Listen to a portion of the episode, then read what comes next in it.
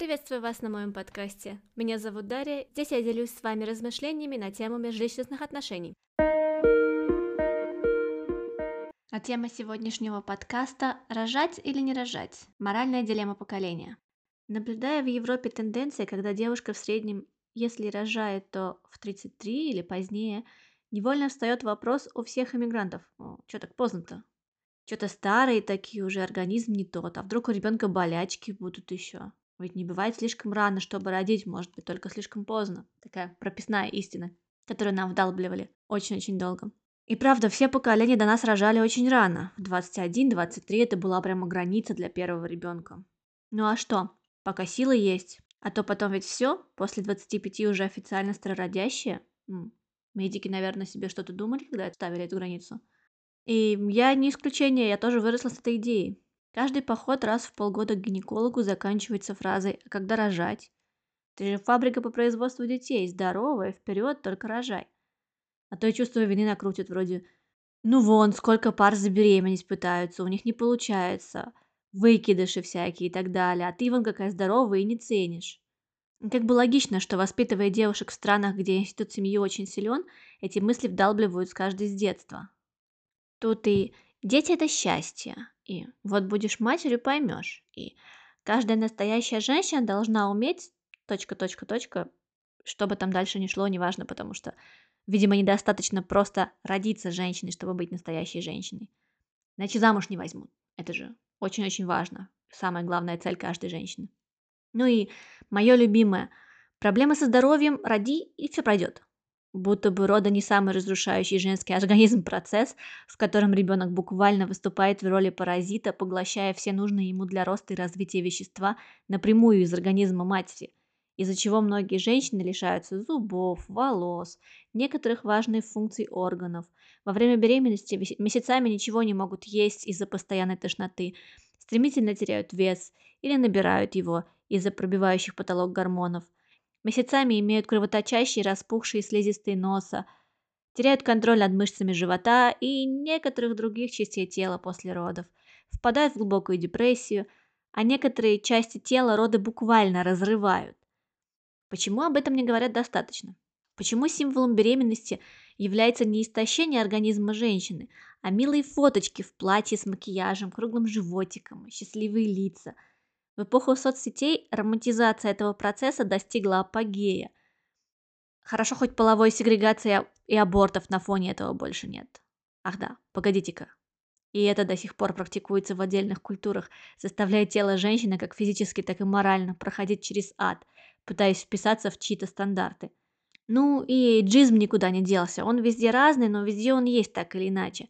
Особенно в странах постсоветского пространства. Это просто бич на законодательном уровне. Если, не дай бог, кто-то в 25 еще не замужем, социум буквально списывает женщин со счетов как ненужный товар.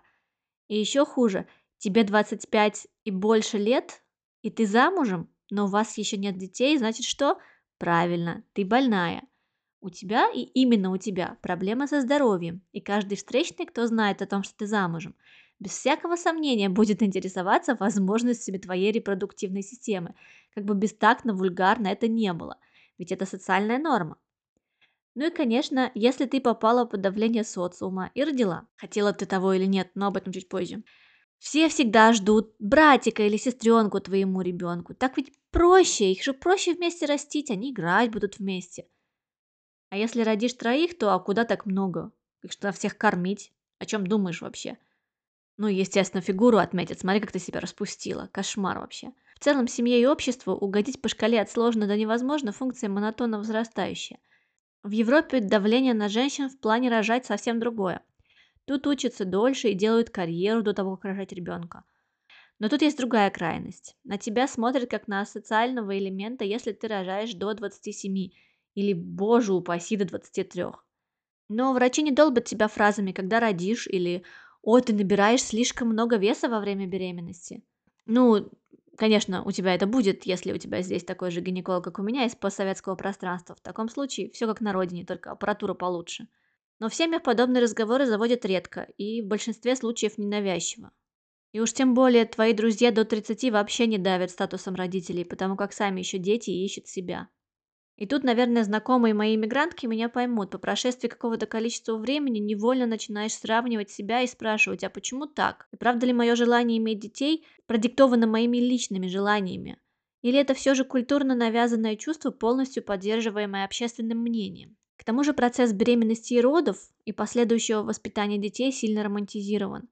Мы ведь зачастую не видим титанических усилий, которые родители прикладывают для воспитания детей – Сколько они не засыпают, сколько грязных подгузников меняют, сколько денег уходит на ребенка и как сложно совмещать работу и семью.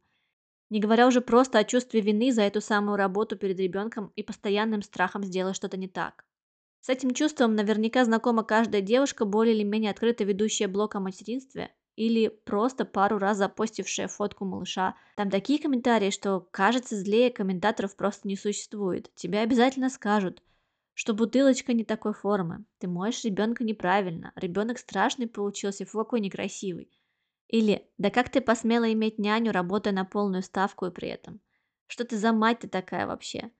При этом вопросом к мужчинам обычно вообще никаких. Разве что если он ушел и не платит копеечные алименты, тут, конечно, часть общества будет осуждать, а часть винить женщину, ведь она наверняка нашла себе кого-то, кто будет ее финансировать или найдет, или сама довела до того, что он ушел, пилила наверняка или еще что-нибудь. И не дай бог тебе высказаться о том, что у тебя не проснулся материнский инстинкт. О, Господи. Это, наверное, самая страшная тема для обсуждения в интернете. Тебя польют грязью все, все, кто об этом узнает. Да что ты за мать такая? В общественное сознание, романтизированное под определенный стандарт материнства, любые отклонения от шаблона карать, караются моральной смертью. А не дай бог ты персона более или менее медийная, тебя растопчет за такую откровенность, потому как она не нужна, а пропагандирует не православные ценности, не скрепно. А ведь это не редкость, и ученые до сих пор спорят о наличии материнского инстинкта в принципе. И тут экспериментах на мышах, к сожалению, недостаточно. Ну и, конечно, мое самое любимое, если ты вдруг достаточно образована в этом вопросе и хочешь остаться child-free, то фу, ты фемка. А если у тебя уже есть дети, фу, рожавшая – и эти оскорбления, которые женщинам приходится выслушивать от мужчин очень-очень часто. Особенно в соцсетях стоит только поделиться своим мнением или, не дай бог, фотографией своей фигуры. Притом независимо от того, рожала ты или нет, совершенно не зависит.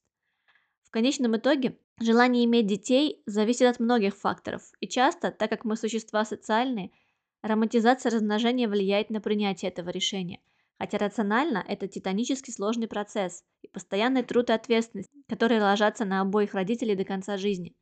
Я сейчас не рассматриваю ситуацию с матерями и отцами-одиночками и даже не беру в внимание пресловутые 10-20% абортов в год. Рассмотрим ситуацию, в которых оба родителя не оставляют друг друга с ребенком, а ответственно подходят к процессу зачатия. Потому что это именно та ситуация, где кроется проблема понимания, а хочу ли я на самом деле ребенка или это мне общество и семья навязало. В идеале каждая женщина должна осознавать, что останься она одна с ребенком, вообще неважно по каким причинам, она сможет обеспечить ему добываримое и даже счастливое детство и достаточно здоровую психологическую обстановку, ведь ребенок – это большая ответственность. Но вот в чем вопрос. Исходя из этого, за боязнь провала, да и со всеми возможными проблемами со здоровьем после родов, да и куда там, сам процесс родов пугающий до чертиков, ребенка сразу иметь не хочется. Ну так мыслит рациональная женщина. Но такая постановка вопросов в корне обречена на провал, потому как, правило, родители два. И такое решение принимают оба родителя с пониманием всей ответственности. Но это опять же в идеале. Потому как в этом деле никаких гарантий никто не дает. К чему я это все? Многие люди железобетонно убеждены в том, что жалобы женщин, депрессии на почве данной темы – это ерунда – это ведь естественный процесс, и миллионы женщин во все времена через него проходили, и никто тут не жалуется. Особенно я часто слышу такие слова от мужчин, особенно из бывшего постсоветского пространства. В такие моменты желаешь только одного – поменяться с ними местами и посмотреть, как они поведут себя в ситуации, когда нужно работать 40 часов в неделю, если тебя тошнит 24 на 7, и ты не можешь ничего есть и ничего пить, кроме воды – но у мужчин есть неоспоримое биологическое преимущество, им никогда не придется через это пройти, потому осуждать так просто. Этим они оправдывают неверность, моральное всепрощение общества касательно количества сексуальных партнеров и даже используют это как способ социального самоутверждения. Что же заставляет женщин осуждать женщин за те или иные взгляды, поступки или действия, связанные с этой темой, для меня остается загадкой. внутренняя мизогиния, навязанная веками патриархата, как единственный путь к успешному выживанию может быть, или тот же самый способ социально самоутвердиться как минимум в своих собственных глазах. Вопросы, конечно, риторические. Как по мне, было бы великолепно рассказать женщинам о возможных побочных эффектах беременности и родов до того, как женщина уже забеременела. Потому как такие разговоры, как правило, проводятся уже непосредственно перед родами или в процессе беременности. И это имеет очень большой смысл, так как это дает женщине возможность выбрать и подумать, готова ли она проделывать такие фокусы со своим телом, имея полную информацию о возможных и вероятных последствиях принятия такого решения. Это, на мой взгляд, должен быть именно вопрос желания, а не навязанный романтизированный обществом образ беременной женщины, самой счастливой и беспроблемной, у которой после родов уходят все болячки и нет никаких забот больше никогда. К тому же, подвергать мужчин подобного рода образовательным процессам было бы крайне необходимо для того, чтобы мужчины понимали, что это не зубы почистить, и с этим осознанием ответственно относились к контрацепции, а не просто учились натягивать презерватив на бананы, на этом все. Ведь в обществе все еще является нормой тот факт, что женщина должна предохраняться и пичкать себя гормональными препаратами, которые в худшем случае выводят ее полностью из строя как морально, так и физически – хотя она может произвести в год всего лишь одного ребенка на свет. А мужчины, которые могут теоретически оплодотворить каждую женщину при каждом половом акте, нет. Из этого следует, что именно мужчинам следует принимать меры, на мой взгляд, и больше думать об ответственности.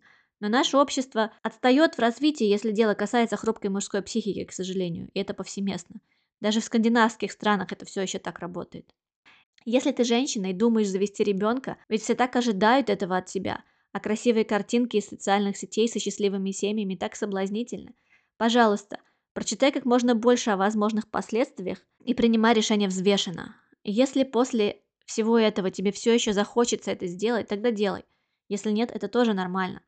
Моим самым большим желанием касательно этой темы было и остается принятие обществом и семьями любого решения любой женщины, любого возраста о своем теле. А на сегодня это все. Спасибо за внимание и до встречи на следующей неделе.